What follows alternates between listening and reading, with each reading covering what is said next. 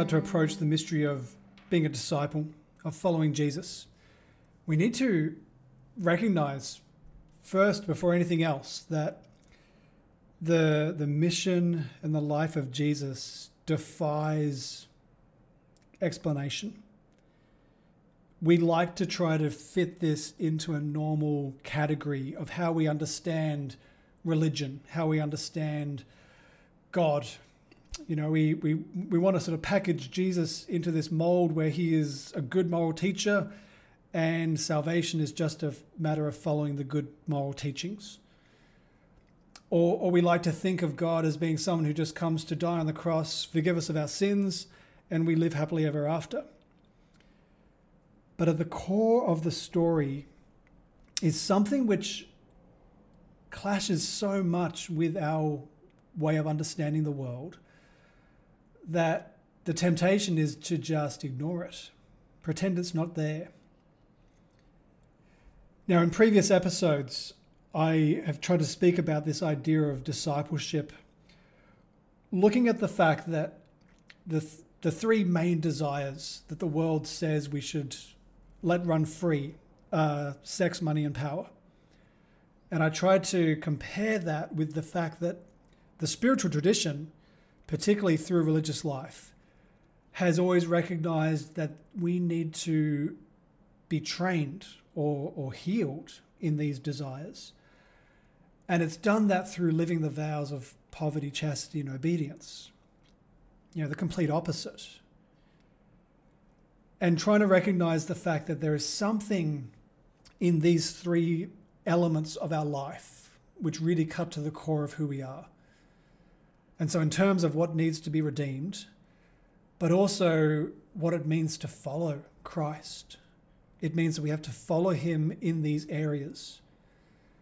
Now, in the last episode, I tried to break this open, looking at the whole idea of obedience and, and the fact that obedience is about learning to trust the Father, learning to surrender our will and our desires to God. I wanted to try to look, I suppose, at the negative side of this now, at power. You know, if, if obedience is the way that this is redeemed, where is the place which needs to be healed? Ever since the beginning of the Bible, the, the, the beginning of the Garden of Eden, we know that there was a struggle over power. God creates Adam and Eve in his own likeness he bestows upon them the whole world as their inheritance, but they want more. They want to be like God, but without God. You know, they, they want the throne, they want to push God off and pretend that he never existed. And as soon as there is that grasping for power, we know that that, that, that battle is played out ever since in humanity. It's played out between nations, between husband and wife, between children. Everyone is trying to step on someone else to get to the top. When we start to look at the ministry of Jesus, we see that at the core of this is a, a, huge mystery, a very uncomfortable mystery. You know, St. Paul in the letter to the Philippians explains this so beautifully in chapter 2 where he says that says about Jesus, saying, though he was God, he did not count equality with God something to be grasped. And so he emptied himself. He became a human being. But then, having become human, he emptied himself even further unto death upon the cross. And only then, at that point, does God raise him up and, and exalt him to be higher than every other nation and kingdom and empire, that all people will bow down before him and worship. What Paul is really trying to break open here is something that's at the core of God's salvation of the world. God saves the world by becoming nothing. We have always expected, or, at least desired, that God would come into the world show the power of his arm and kill all the bad people and redeem everything. Make us live happily ever after. And yet, the problem is that there is no distinction between good people and bad people. The dividing line between good and evil runs through the middle of every human heart. And so, he cannot remove evil from the world without removing us from existence. And so instead, God, God brings an unexpected remedy. God heals the evil and the violence of the world by entering into complete helplessness. He becomes weak. He allows himself to be stepped on. And in that place, there becomes a space where heaven enters into earth. This becomes even more challenging in the fact that this was not just Jesus doing it for us, but he calls us to go where he has gone. And, and this, is, this is the core of what St. Paul says. St. Paul says, you know, let the same mind be in you that was in Christ Jesus, who, though he was in the form of God, did not regard equality with God as something to be exploited. So, St. Paul is saying very clearly if you want to be a disciple, you have to have the same mindset that Christ had. You need to abandon power, the grasping, the fighting to be in control, to to be above somebody else. And you've got to choose to actually go the other direction, to abandon the desire to be all powerful, all knowing, all in control like God is, and become helpless, to become weak, and to lower yourself even unto the point of death. Now, Paul is suggesting that that is the way of the Christian. That this is something of the way that we we unite ourselves with Christ to bring heaven to earth.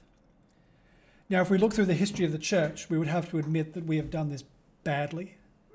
Almost in every generation, there has been some elements of our church which has tried to adopt all the power and all the splendor of the world.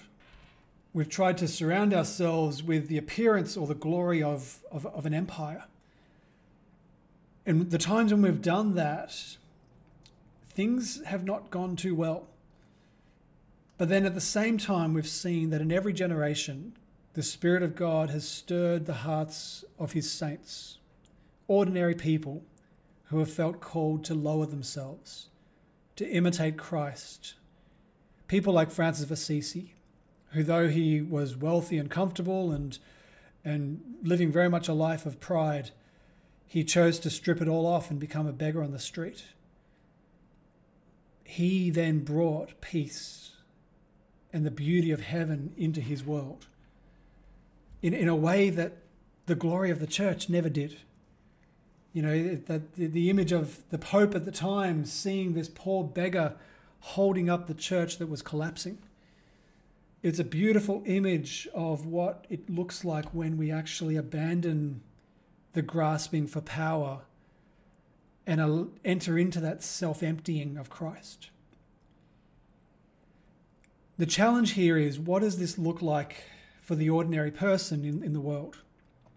You know, within the religious order, there are all sorts of expectations around how you live this vow that you would humble yourself, that you would see yourself as being someone who is not seeking greatness or position or power. At least that's the intention.